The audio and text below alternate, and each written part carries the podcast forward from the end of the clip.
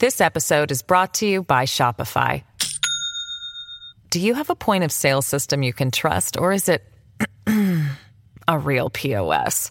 You need Shopify for retail. From accepting payments to managing inventory, Shopify POS has everything you need to sell in person. Go to shopify.com slash system, all lowercase, to take your retail business to the next level today. That's shopify.com slash system. So I came outside and then I heard the three or four gunshots that went off. Shots fired in a bustling Vancouver neighborhood. The province's police watchdog now investigating an officer involved shooting that landed a civilian in hospital. Plus, something has to be done. No access to emergency care, a staggering number of hospital closures right across the province, leaving patients in life threatening limbo. And I don't think we have any of that certainty that we need. The Olympic bid polarizing politicians and taxpayers. The report by Vancouver City staff set to go to council and the unanswered questions it poses. You're watching Global BC. This is Global News Hour at 6. Good evening and thanks for being with us. We begin with that dramatic scene in a bustling East Vancouver neighborhood when gunfire rang out at the height of a Saturday night. The province's police watchdog has now been called in after the attempted arrest of a break and enter suspect culminated with that suspect in hospital and a police dog injured. As Julia Foy explains, the central question here is who fired the shots? Oh, it was it was pretty scary, honestly. Vancouver police spent the morning trying to find the owners of several smashed vehicles that were parked along 2nd Avenue near Commercial Drive. It's all part of a dramatic police chase Saturday night around 8:45. The cars came flying up here and I'd say about like 10 seconds later it was a lot of like smashing. I guess that was the cars getting hit.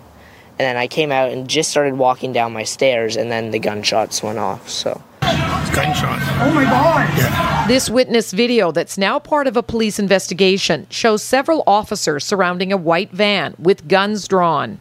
Uh, there was a van sort of like crashed over there, and then I don't know, six or seven police cars and probably 10 cops, and uh, there was a, a dog that was shot, and then there was another dog in the van. Witnesses say a police dog entered the van, and then they heard three to four shots but he was not clear if they happened inside the van or came from a VPD gunshot.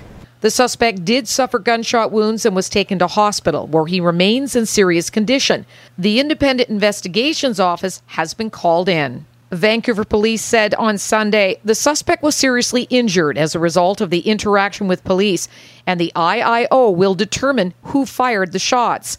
We've disclosed that the suspect had a gun, and you'd be accurate to report that VPD also fired shots, or that witnesses reported VPD firing shots.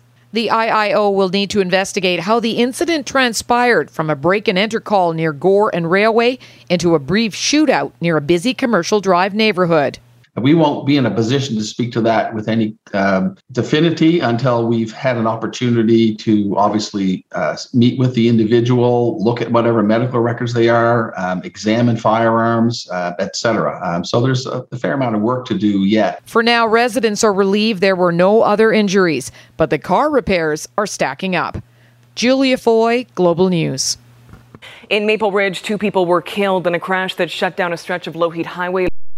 RCMP say two vehicles collided sometime just before midnight between 272nd and 280th. Two people in one vehicle died. Another person in the other vehicle was airlifted to hospital with serious but non life threatening injuries. The crash scene was extensive and widespread. The cause of that crash is now under investigation. A North Vancouver man charged in a fatal crash that claimed the life of a toddler last summer is due in court this week. 30 year old Syed Moshfeghi Zeda is scheduled for an arraignment hearing in Vancouver Provincial Court on Thursday. He is accused of dangerous driving causing death and dangerous driving causing bodily harm in the collision at Smithe and Hornby Streets in July of 2021. Police say a black Ford Escape collided with a black McLaren. The Ford Escape mounted the sidewalk, striking Michael Haiva, who was carrying his 23 month old daughter, Ocean. She died, and her father suffered life altering injuries. After a year long investigation, Zeta, who has a lengthy criminal record, was charged with two criminal offenses. What is happening to this province's already embattled public health care system? That's the question too many British Columbians have been left asking this weekend, as an alarming number of emergency departments province wide are dealing with diversions. At least five smaller communities saw their emergency rooms completely closed for parts of the weekend. That includes Clearwater, Oliver, Port Hardy, and Port McNeill on Vancouver Island. And add to that list Ashcroft, where the mayor found out on Friday that her village would not have emergency service all weekend. There was also the added challenge of being without an ambulance, so nobody could respond this afternoon to a life threatening medical emergency. It goes way, way beyond frustrating. It is, it is something that is increasingly making people such as myself angry that we have these facilities in the small communities purportedly to serve these small communities so that we don't have to go to Kamloops. Uh, and then when they are needed, uh, either they're closed, as in the case of the hospital, or because of shortages in ambulance staffing, we have no ambulance available. It has to come from elsewhere. Almost 12 hours to even get a bed. 12 hours, right? And and it was a terrible scene. Terrible pain. Gallstone sent Nirav Vora to an Ontario hospital in an ambulance three weeks ago. He stayed there for five days until he could get his gallbladder out. A lack of internal medicine doctors. Oh my God, it was terrible. This, it's not priority. He knows he's not alone. A critical staffing shortage is fueling emergency room wait times and even closures across the country. After a man died waiting in a Fredericton ER, New Brunswick's premier shuffled out his health minister, fired a health network CEO, and cleared out two boards. This is simply unacceptable and just the latest example of the crisis we're facing in our healthcare system. And rural communities are left uh, not getting the Canadian dream of, of equal access to emergency care 24 7 basis. And so there's something really morally wrong uh, with what's happening. Emergency room physician Dr. Alan Drummond wishes Ontario leadership would be more vocal like New Brunswick. His Perth Hospital's ER is closed for three weeks.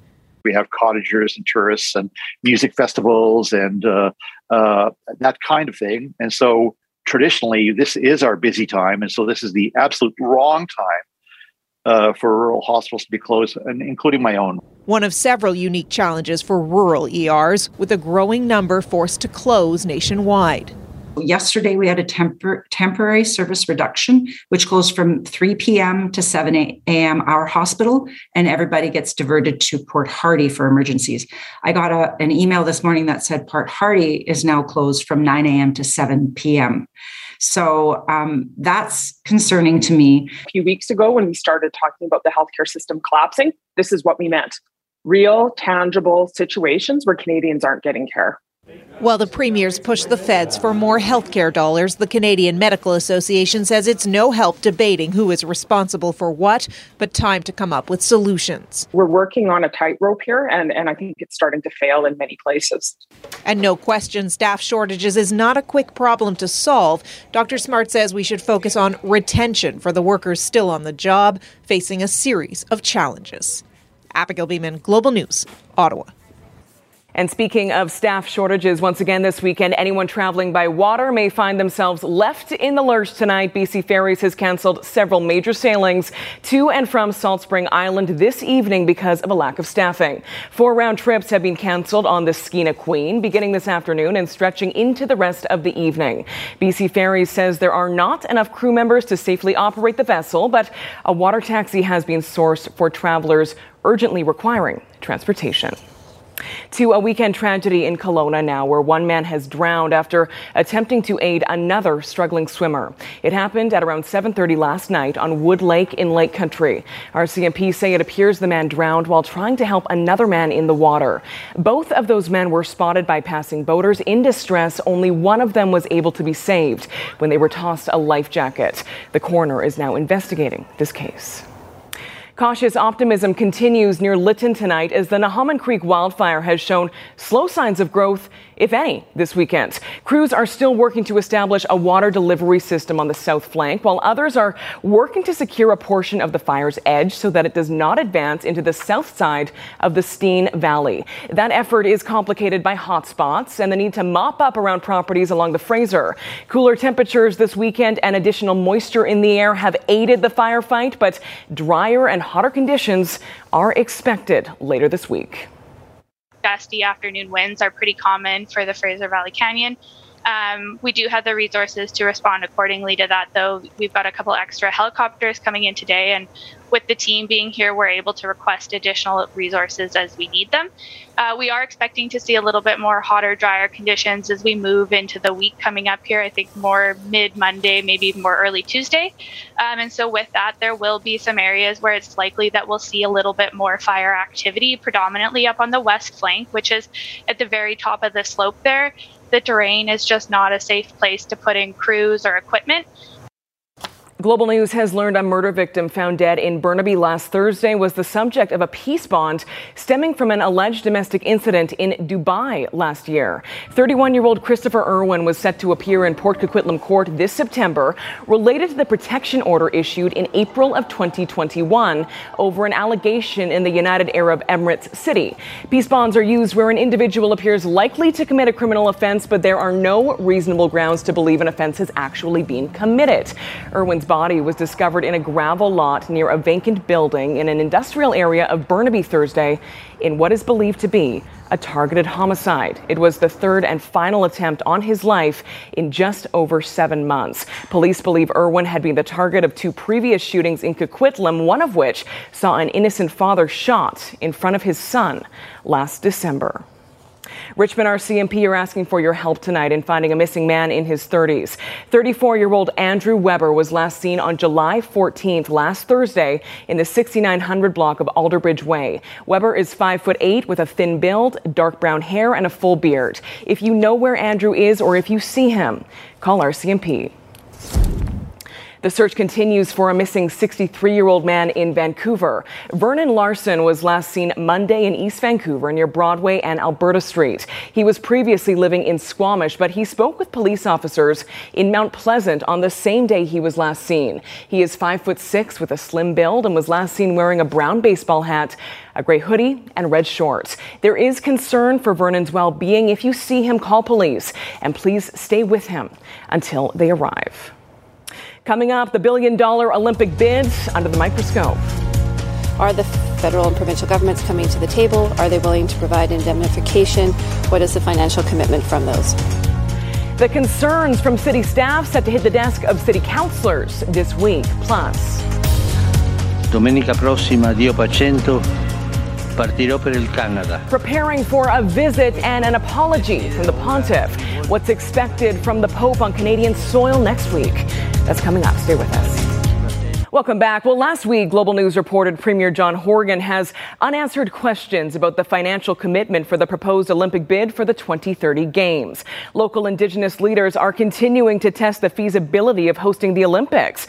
Now, a staff report into the bid is set to go before Vancouver City Council later this week, one that cannot formally recommend Vancouver become a host city again.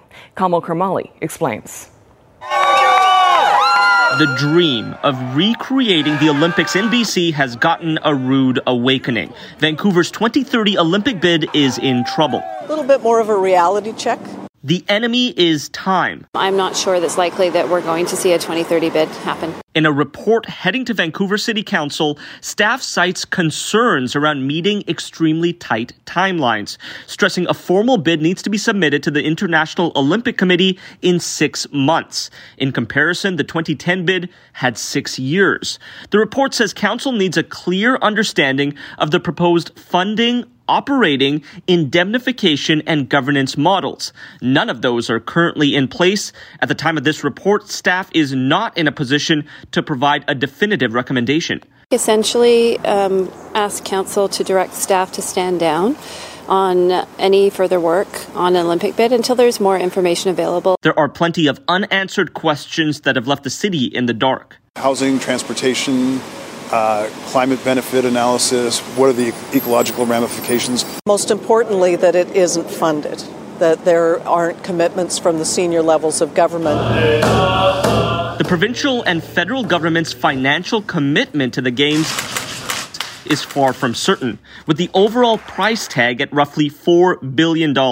We're not prepared to sign a blank check uh, without knowing what the full consequences are. No time whatsoever did any of the four host nations ask for a blank check for this. So uh, we need to sit down with the Premier and his uh, ministers and also with the federal government to uh, iron these out. Vancouver's partners in the Indigenous led bid are aiming at reaching a multi party agreement by December, but some say it needs to happen much sooner. I'm thinking by the end of the summer. And if the clock runs out on the games, I think it would be a setback in reconciliation, to be honest with you. The new goal might be to put in a bid for the 2034 Olympics instead.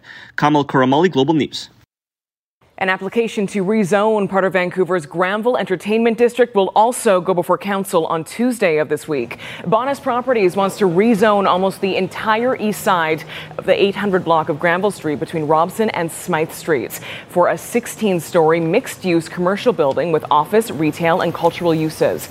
The city says the plan includes limited heritage retention of five buildings, including the Commodore Ballroom. A staff report says the proposed scale and form of development is not compliant with the city's heritage policies. The general manager of planning and urban design says the proposal significantly contravenes council approved policy and the application, quote, disregards the policy framework and public trust, end quote. Staff is seeking council's direction prior to submitting the report to council for a public hearing. Coming up, endangered ecosystem under threat. A fragile habitat crucial to the survival of salmon bought by big business and set to be destroyed. Plus, the damning and disturbing new details on the disastrous police response to the Uvalde massacre. What went so tragically wrong? That's after the break. Stay with us. This episode is brought to you by Shopify. Do you have a point of sale system you can trust, or is it a real POS? You need Shopify for retail. From accepting payments to managing inventory, Shopify POS has everything you need to sell in person. Go to shopify.com/system all lowercase to take your retail business to the next level today. That's shopify.com/system. Welcome back. Pope Francis is asking for prayers as he prepares to begin his Canadian pilgrimage. Domenica prossima, Dio Pacento, partirò per Canada. The pontiff spoke at his impending trip to Canada during his address today to the public in St. Peter's Square. He called it his penitential pilgrimage to apologize to Indigenous groups for abuses inflicted by the Catholic Church. The Pope offered a historic apology for the abuses inflicted at church run residential schools in early spring when he met with Indigenous delegations at the Vatican. He is set to visit Canada from July 24th until the 29th, with stops in Alberta, Quebec, and Nunavut. Texas lawmakers have issued a sweeping indictment of the police actions or inaction during a massacre at an elementary school in May. A new report points to systemic failures among police leadership at the local, state, and federal level. A warning now the details and the footage in this next report are upsetting, with the same report finding that even with a flawless police response, most of the victims still may not have survived. Surveillance video from inside Robb Elementary School shows officers waited 77 minutes before moving in to take out the shooter on May 24th. Now, a new report by the Texas House Committee investigating the shooting finds there were 376 officers on scene, local, state, and federal, lacking clear leadership and basic communications, prioritizing their own safety over saving innocent lives. The three members of the investigating committee released their findings Sunday in a meeting with families of the victims, 19 students and two teachers. Their 77 page report found the shooter fired about 100 rounds in the first three minutes, so it's likely many victims died quickly. But the report suggests some could have survived if they had not had to wait so long for rescue. They're a joke. They got no business wearing a badge. Vincent Salazar is the grandfather of fourth grader Layla Salazar. He got his report but did not stay for the meeting, deeply suspicious of the investigation that has been marred by false statements from public officials. Everybody's covering up for everybody else. So far, much of the blame has been put on Uvalde School Police Chief Pete Arredondo for his role as incident commander. But investigators suggest there were plenty of better trained and better equipped officers who could have and should have stepped up. The report also found the school had a culture of complacency when it came to safeguarding those inside. Investigators say multiple witnesses testified employees often left doors unlocked or used rocks to prop them open.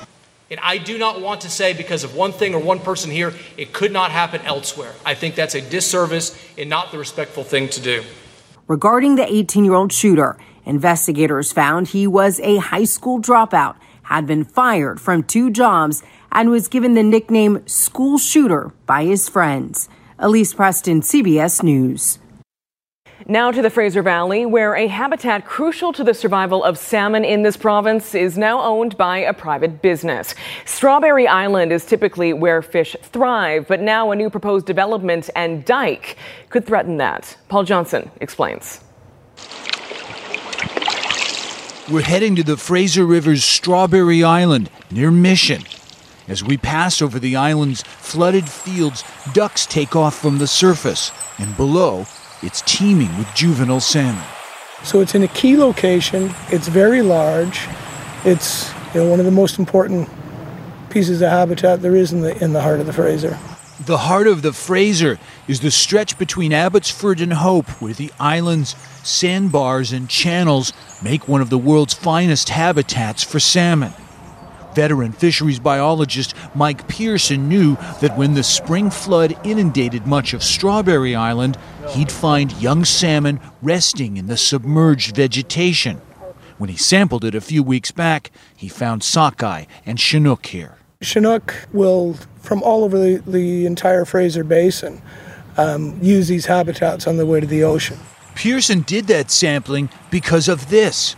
If you look at the far end of Strawberry Island, you can see the piles of fill that were hauled in this spring. Pearson says the island's owner wants to convert it to a cranberry farm and build four kilometers of dikes. While that might be good for agriculture, he says it's devastating for wild salmon. Diking it will completely isolate it or cut it off as fish habitat. The island is owned by a BC numbered company. We couldn't reach anyone from that company, and we weren't able to hear from DFO in time for this report. They're the federal ministry with the power to stop dike building in salmon habitat. Pearson thinks they ought to use some of the 600 million they've been given to help save salmon and buy a portion of the island. If the diking project happens, he says it would amount to the single biggest hit to Fraser River salmon habitat in decades. So it certainly makes no sense to be spending literally hundreds of millions of dollars on that and let one of the best pieces that still exists, that's still functional, to let that go. In the heart of the Fraser, Paul Johnson, Global News. Coming up, how about a little outdoor opera on this Sunday evening?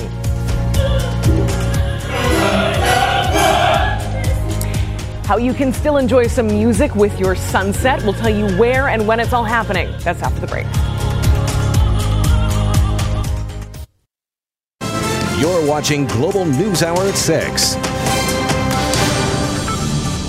Welcome back. Yvonne Schalle joins us now. Yvonne, a bit of a mixed bag today, but a lot of hot and dry weather expected later this week. Yeah, the heat is making a return. We just need to get past this evening and leading in towards tomorrow. And I've got your work week forecast in just a moment. Here's a look at what it looks like outside on our Wall Centre Hotel camera. We've got 17 degrees. We've got more cloud cover that's already starting to roll in across the region and a southwesterly wind at 11 kilometers per hour. We've spotted a few isolated showers. We can see that along the island. The area of concern that I'm seeing a few lightning strikes popping up near Lytton and Merritt. And we're also seeing for a few areas near Revelstoke. And that's a big concern because we're on fire watch with the fire danger rating. We're seeing that across the uh, areas near Lytton with the fire, but also the southeastern corners of the province with that heat making a return. A heads up, we're at moderate to high and I anticipate that to ramp up over the next few days. And we're also seeing the fire danger rating between moderate to high for the northern half as well. Smoky skies bulletin remains in effect. This will impact areas near Lytton, the Fraser Canyon, Lillooet, any areas over the next 24 and 48 hours. So we'll also be keeping a close eye.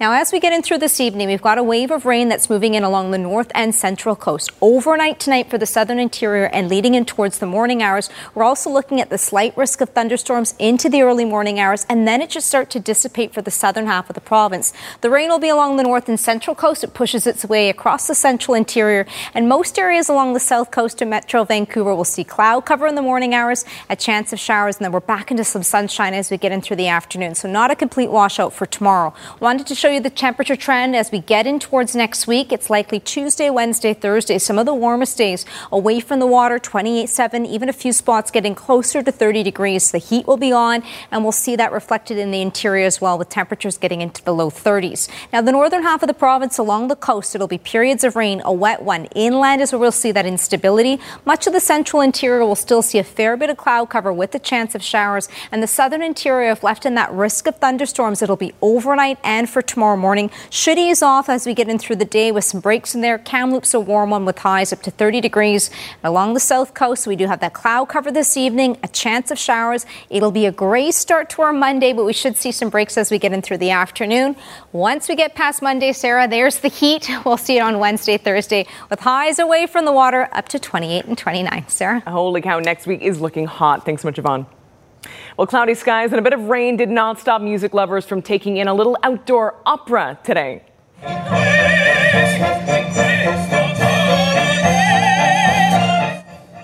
And it's still going on. Families are invited to the inaugural Opera in the Park at Deer Lake Park in Burnaby this evening. The city of Burnaby actually invited to host the Vancouver Opera three years ago to stage the event in the park in the summer of 2020. But for obvious reasons, of course, the pandemic, it was delayed until this year. All afternoon, music lovers enjoyed opera in an outdoor setting, and it all culminates with a big concert tonight that runs until sunset. Oh, that looks like so. Tonight at 7:30, we have an hour and a half of opera at the movies.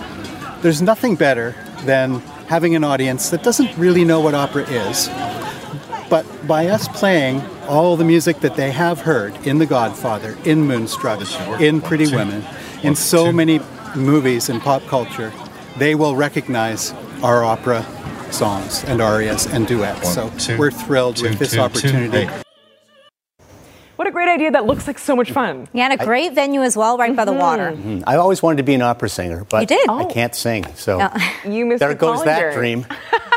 In the shower, I think I'm okay, but I've not been recorded. Thank goodness. You can sing for us during commercial break. How about? Because coming up, the post pandemic return of Pride comes to Squamish.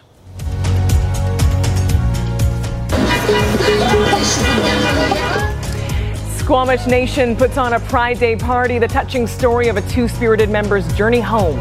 That's after the break. ABC, it's time to show your pride. Join the fun and festivities as the Vancouver Pride Parade returns July 31st. Let's all celebrate together again in partnership with Global BC. A long awaited and triumphant show of pride has returned to Squamish Nation. Following a pause of the nation's Pride Parade because of the pandemic, the nation was once again able to celebrate its two spirit people and their contributions to their culture. Kristen Robinson reports. After an almost three year pandemic pause, the Squamish Nation's Pride Parade is back. In its fifth year, the small but mighty celebration has seen its floats increase from just two to more than a dozen. And don't forget your picture with Intropo. While there's still a long way to go, Sempulyan says this is acceptance. As a 61 year old uh, two spirited man in my community, I, I, I now have the courage and the dignity to walk through my community into our longhouses, into our shaker churches, into our community buildings with my head held high. As a child, the tug of war was real for Sempulyan. Growing up Two Spirit, it wasn't the safest place for me. Sempulyan navigated to the city as a teen to get involved in the LGBTQ2S plus scene in Vancouver. Today, the Squamish Nation Two Spirited member says youth are coming out and being recognized for their gifts and strengths. It's really empowering. It's very honoring to have the community honor people like us. When 20 year old Joe Natral came out a few years ago, the community held a ceremony for two spirited people. Definitely a confidence booster, and it, people accept you so you don't have to have the fear of being rejected or like hated on by society. And also kind of helped me find myself in a way. the traumas and trials and tribulations that I experienced, our youth may not have to experience that. Sempulyan now working to get the two spirited population included in their history. I'm here to let everyone know that as, as a two spirit man, I'm not going anywhere. I'm rewriting that history. Kristen Robinson, Global News. Coming up, Barry is back with sports, plus Crow Crazy.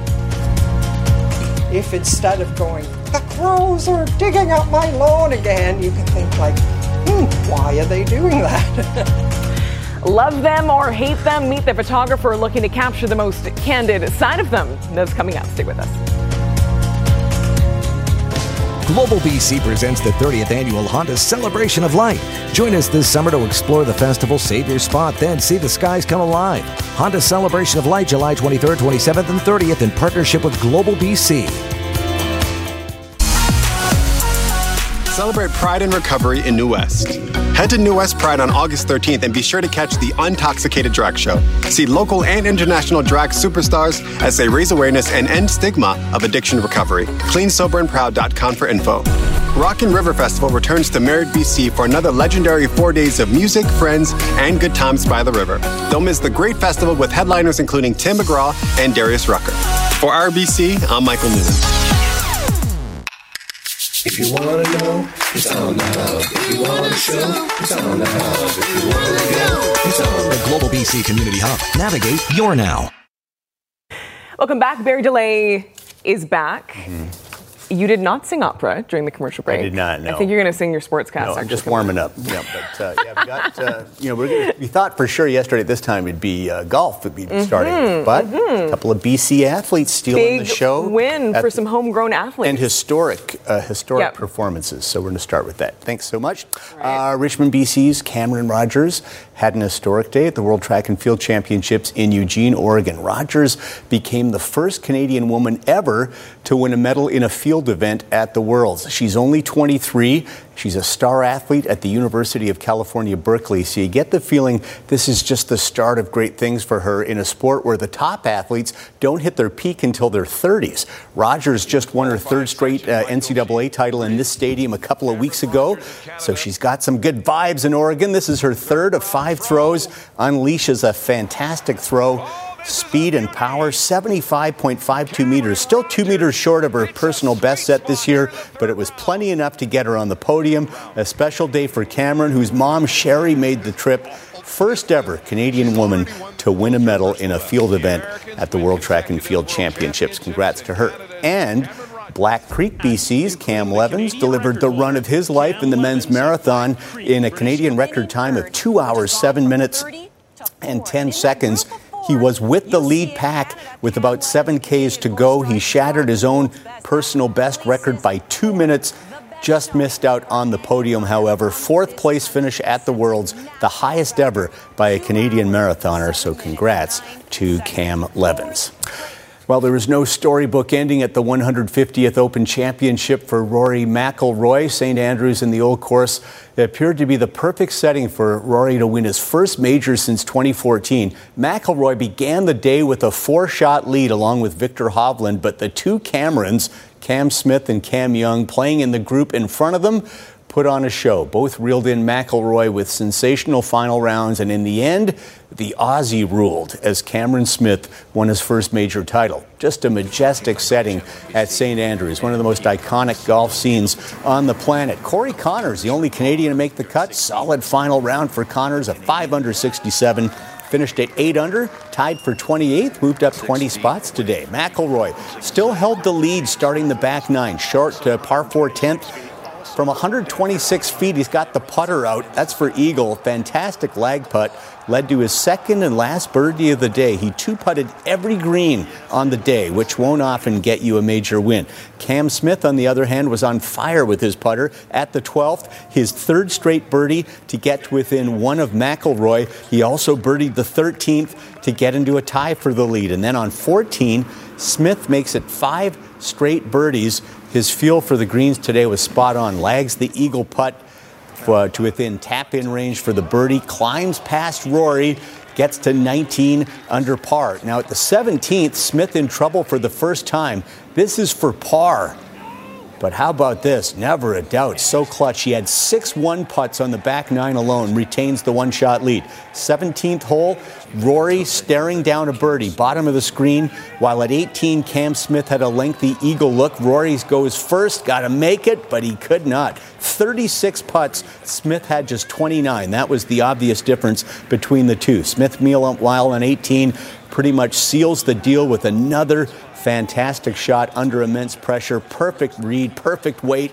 Had that left for Birdie to go to 20 under. Meanwhile, the other Cam, the American Cam Young, finishes his impressive run after he drove the green on the par 4 18th knocks it in for Eagle, 7 under 65, a shot back of Smith at 19 under. He's actually briefly tied with Smith for the lead after he made that Eagle, but uh, moments later, Smith taps in for the short, uh, short birdie putt to post minus 20, a record setting 8 under 64, lowest score ever by a player in the final round to win the Open Championship. Rory had one last chance, needs to chip in for Eagle on 18 to force a playoff, but that did not happen.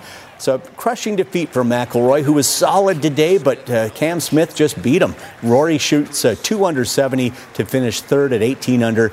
Cameron Smith wins the 150th Open Championship.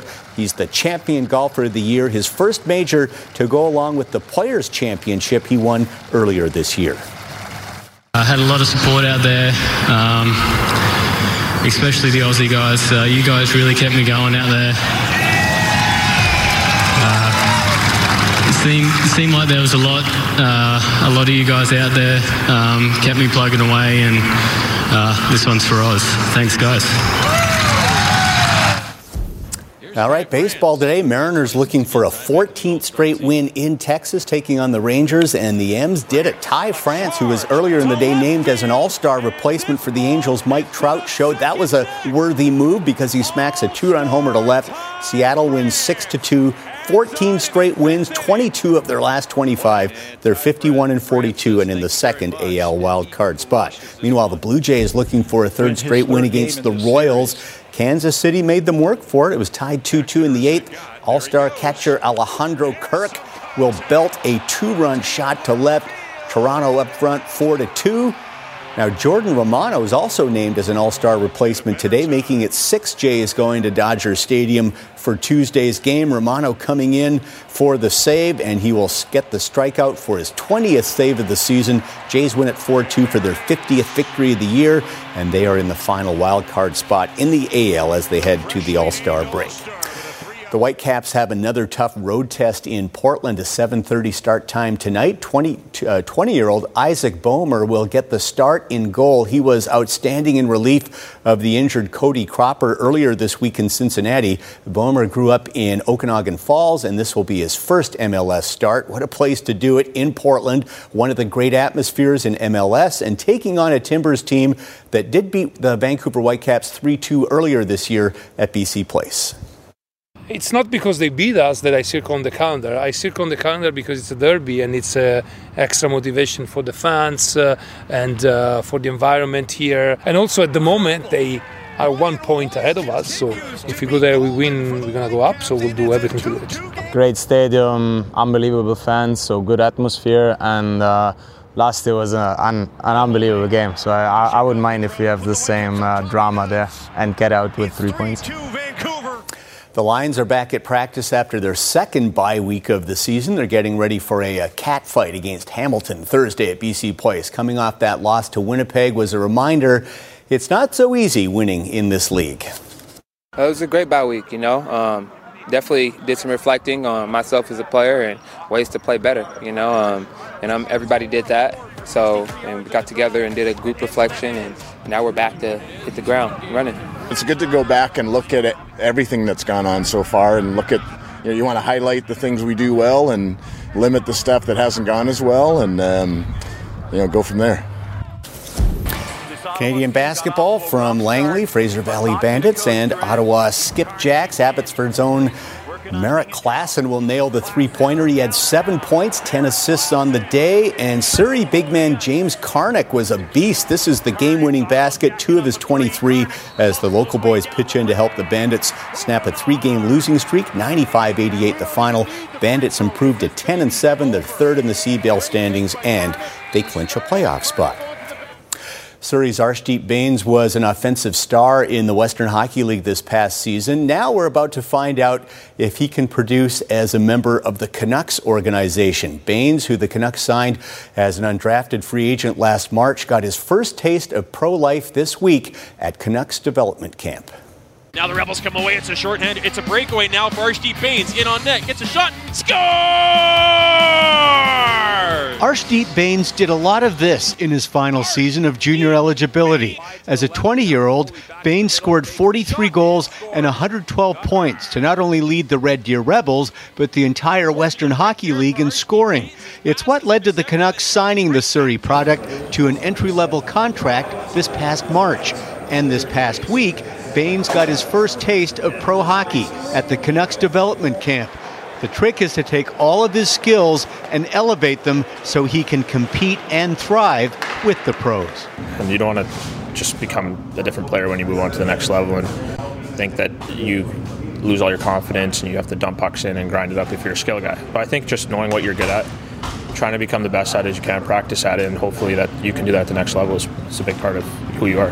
He can make plays with the puck that not a lot uh, can, and again, it's just going to be the adjustment to the to the pace, uh, to the size and strength, and, and I think his challenge will be, you know, making sure he uses that skill set in the middle of the ice and not on the perimeter, and that's something we're going to work with him and adjust with him. Bains is not only a local kid, but a South Asian local kid, which he feels comes with responsibility. It's something that uh, kind of pushes me every night that there are people out there that look up to me and they, they want to see the best for me, and it's it's a special feeling, honestly. There's a culture is a special part and a special part of the city and this country. It's something that uh, kind of brings us all together. So if I get that opportunity to maybe uh, put on that jersey one day and show that anybody else can do it, it's it's more than just my race or anybody else's race. It's that anybody can do it. But to do all this in his hometown, playing for the team he cheered for as a kid, hey, he's pretty thankful for the opportunity in front of him.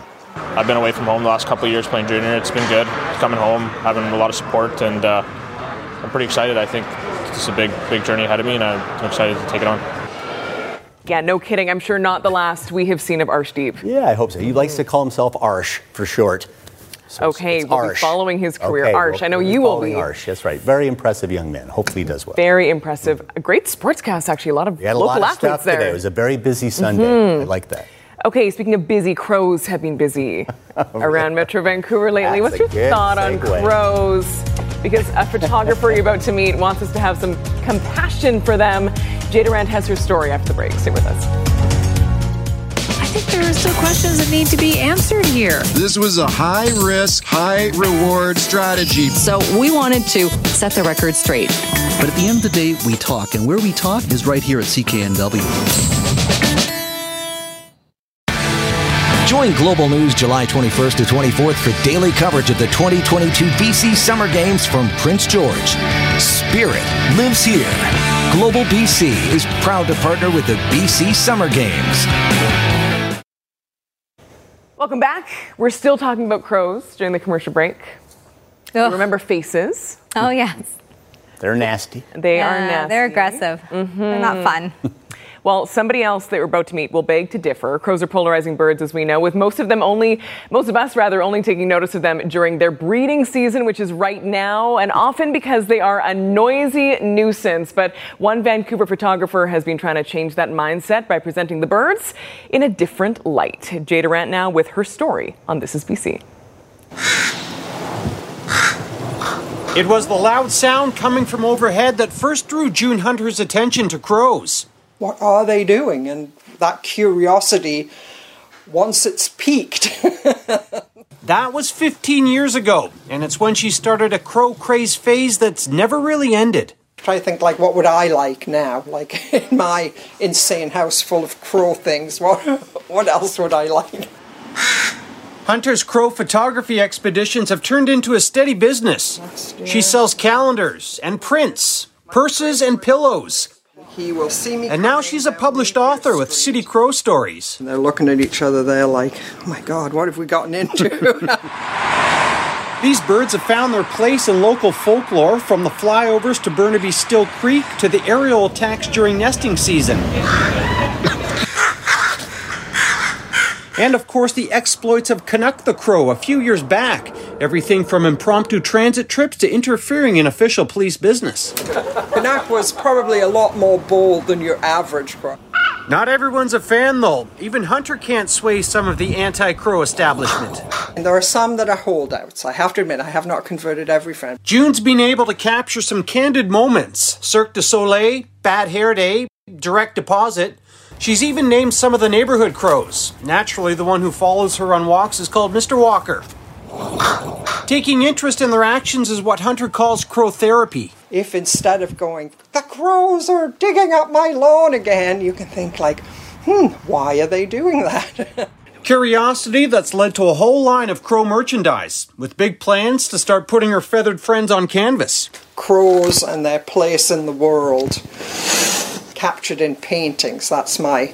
I mean, I don't know if the, I don't know if anybody wants that, but that's what I want to do. Jay Durant, Global News.